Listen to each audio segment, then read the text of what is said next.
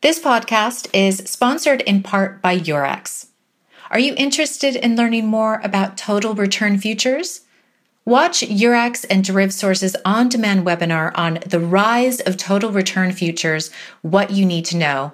In this webinar, industry participants explore the emergence of the total return future, and we look at how both buy side and sell side market participants can use this newly designed futurized swap as part of wider trading strategies and to achieve greater margin efficiency. Register to see this on demand webinar via the webinars tab on derivsource.com.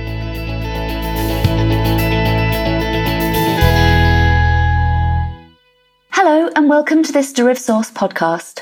I'm Emily Fraser Voigt, acting editor of DerivSource.com. Although the Securities Financing Transactions Regulation, SFTR, has many of the same aims as EMIR in terms of transparency, it covers a far wider scope of instruments and the challenges are therefore greater. In this podcast, Alexander Westphal, Director, Market Practice and Regulatory Policy at International Capital Market Association, or ICMA, outlines the main obstacles and explains why overcoming them requires industry and vendor collaboration. Here is DerivSource reporter Lynn Strongin Dodds. I'd like to thank you very much, Alexander, for taking the time to speak to us about the developments in SFTR. The first question I would like to ask is what is ICMA's view on the final standards and will they change anything? Hi, Lynn. Very good to be here. On that question, I think uh, on balance, we saw the final ESMA standards as a rather positive development, certainly compared to the initial proposals at the start of the process. ESMA took on board quite a number of relevant points that we, as the ERCC, the European Repo and Collateral Council, and of course also other industry stakeholders have raised in the two consultations on those standards. And of course, as usual, fewer than we had uh, hoped for, but clearly a few helpful and significant improvements were made. Just maybe to give you a couple of examples, one significant point is certainly on the timing of the reporting, uh, which has been now at least partly relaxed in particular for collateral related information, where ESMA has now acknowledged that in many cases the collateral allocation is actually only available upon settlement. So that can now be reported one day after settlement instead of on trade date plus one. Similarly, for the reporting of collateral reuse, so this is still required on a daily basis, but ESMA has now clarified that it can be reported after settlement only, which would make it much less cumbersome for firms and would also ensure that the regulators actually get more accurate data. Then the second element that we think is very positive is that ESMA has introduced an element of phasing in of the requirements specifically in relation to the reconciliation requirements. So that is also something that is uh, certainly appreciated. But clearly, despite these positive developments, that doesn't change the fact that uh, the SFTR reporting regime as a whole still remains hugely challenging for both the industry and actually also regulators. The reporting requirements remain extremely onerous and it will take certainly a lot of effort from all sides to get this regime working.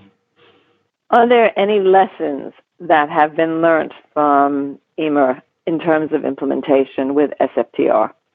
No, indeed, that's a very relevant question. I think there is quite broad agreement across the industry and, and also shared by regulators that the EMIR implementation process for derivatives reporting was not exactly a smooth ride. And the data quality that comes out of that now, two years into the regime, actually is still quite problematic, which can certainly not be in the interest of neither firms nor regulators. So, indeed, would be very important to draw the right conclusions and to learn the lessons for SFTR and clearly, what we have seen is that some of the lessons have been learned. There are a number of improvements that will hopefully avoid some of the problems that we've experienced uh, with EMIR. Probably most importantly for us, the guidance provided by ESMA and the technical standards is, is now much more granular. So that relates to the report, to the actual reporting fields, which are now also fully aligned with ISO 20022 messaging standards, but also many other elements of the regime, including the procedures for the central trade repositories, which will actually collect the data.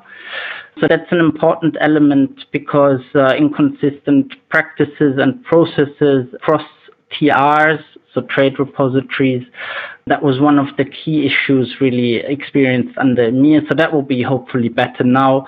Then also there's more detailed guidance now on the issuance of unique trade identifiers, UTIs, which are a very critical element of the regime and the lack of guidance on that issue was also a big problem under EMIR. And finally, there are a number of other smaller points that uh, may prove actually quite important to improve the overall workability uh, of the regime. For example, ESMA has uh, suggested now a cutoff for trades for the reconciliation of trades, in particular, one month after their termination, which is something that doesn't exist under EMIR, where reports are still being reconciled even if they are terminated now already for months. So that's also an important element. That said, some of the underlying fundamental problems remain the same, which is very much a result of the double-sided nature of the regime under SFTR as well as under EMIR which is really heavily reliant on matching of the two sides of the reports, where all the fields have to be identical, and also importantly on the excessive number of data fields. And that is actually something that is, has even increased in SFTR compared to EMIR. So, in our view, one of the key lessons from EMIR, which hasn't really been learned, also is that uh, there should have been a much more gradual approach. We think it's easier, it would have been easier and also much more efficient to start from a small basis, which could then be gradually expanded maybe first relying on some of the central infrastructures that are existent in the market, in particular CCPs and tri-party agents, which I think could provide a very reasonable basis of very accurate data and then gradually expand that over time. So that would have been much easier in our view and would have also helped regulators to receive more consistent data. So in that sense, I'm a bit less optimistic, and we will probably have to go through some of the same learning process again. You spoke about a few of the challenges, the reporting, the dual side nature of the reporting, the number of fields. Is there anything else that will be challenging to the industry? No, indeed. I mean, I think those are really the key points. From our perspective, I think that the biggest challenge is probably really the, the sheer amount of data, as I mentioned, that needs to be reported and subsequently matched. So there are actually uh, now in the latest proposals now 98 reporting fields for each repo trade. And many of these fields are currently not even captured by firms, so that related market practice will have to be developed first. And probably even more importantly, the vast majority of these fields needs to be reconciled across the two reports with only very limited tolerance. And again, this needs to be done within each trade repository, but also across trade repositories, which will probably be one of the key challenges. In the past, you've talked about collaboration between the industry and vendors. Which initiatives do you think will help, and where do you believe there needs to be more work done? No, indeed. I think we think that this will probably be one of the key elements of the implementation. So there's quite a wide range of ways in which vendors can help, and we're seeing more of these solutions actually already emerging now. That ranges really from more targeted tools uh, related to trade matching or enriching of reports to much more really full front to back reporting tools that do all of these things and where basically the whole reporting process is outsourced it is important to keep in mind that the ultimate responsibility remains with the counterparty that has the reporting obligation. So we assume that while many smaller firms will rely very much on vendors, some of the bigger firms will be much more reluctant to rely fully on vendors and will prefer to build those solutions for themselves, uh, maybe combined with some vendor capabilities. But there's also a bit of a repo specific concern here in relation to vendors because many of these solutions are already existent in the securities lending space, but much less so in the repo space. So there is clearly a risk that some of the vendors might rely on their existing tools and then not take into account sufficiently repo specifics. And of course, that also relates to the other side. So some firms might excessively rely on vendor products that are then not coming up to the task. So indeed, I think all of those issues just highlight the need that we as an industry now need to work very closely together, also with the vendors to avoid that these risks actually materialize. And can you please explain what the main objectives of the uh, ICMA ERCC operations group are with SFTR and in general, please? Of course. So maybe first briefly on the ERCC operations group in general. So this group convenes operations experts from the ERCC, uh, member firms where our overriding theme is really to improve the efficiency and uh, consistency of the repo post-trade process. So that involves uh, following closely relevant regulatory initiatives such as the SFTR and also other market developments such as T2S, but also to develop and maintain uh, very detailed operational best practices. And there, are very good examples our ERCC uh, repo guide, which we continuously review. So that's at the core of the ERCC Ops Group. Now, the SFTR, of course, fits very well into this agenda. Um, we've created a dedicated SFTR task force to follow this proposal uh, more in detail, which has gained a lot of traction.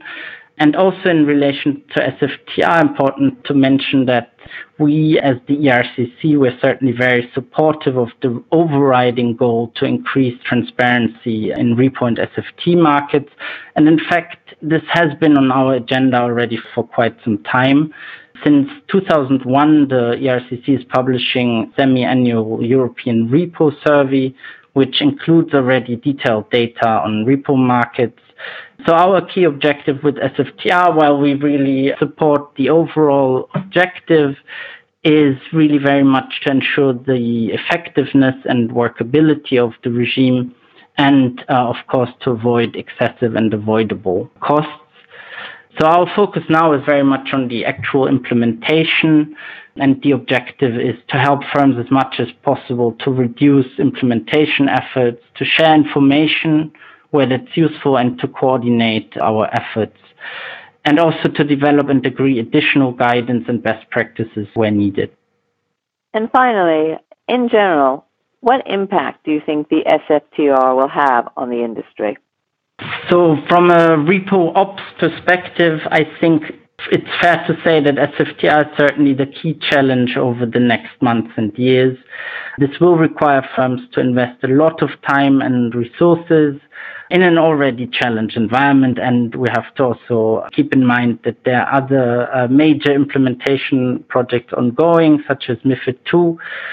So that's in the shorter term. In the longer term, I think there's certainly a risk that this will add significant costs and could make SFTs in general attractive. I think there's also a risk that some counterparties might even decide to leave the market because simply of prohibitive costs.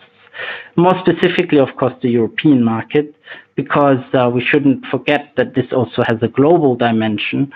The push for transparency in SFT markets was agreed at the global level, but so far Europe is really very much front running the agenda, and we don't see any comparable uh, regimes being put in place in other uh, jurisdictions.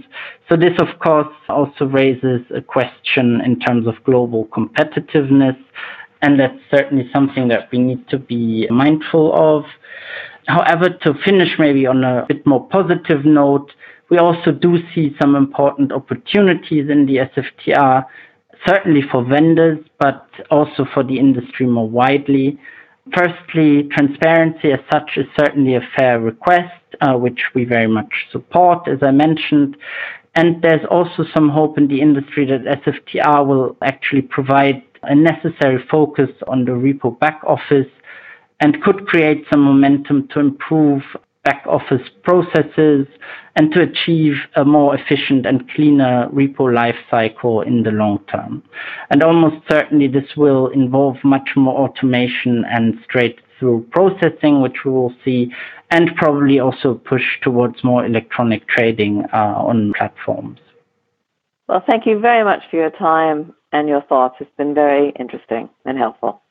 Thank you, Lynn. It was very good to speak to you. Thanks, Lynn, and thank you, Alex, for sharing your insights. Listeners, we will share the link to the research report on the show notes page on derivsource.com, where you will also find the transcript for this podcast. To listen to other podcasts, please go to our podcasts page on derivsource.com, or you can download the free DerivSource app and listen to our industry interviews on the go. Thank you for listening, and join us next time.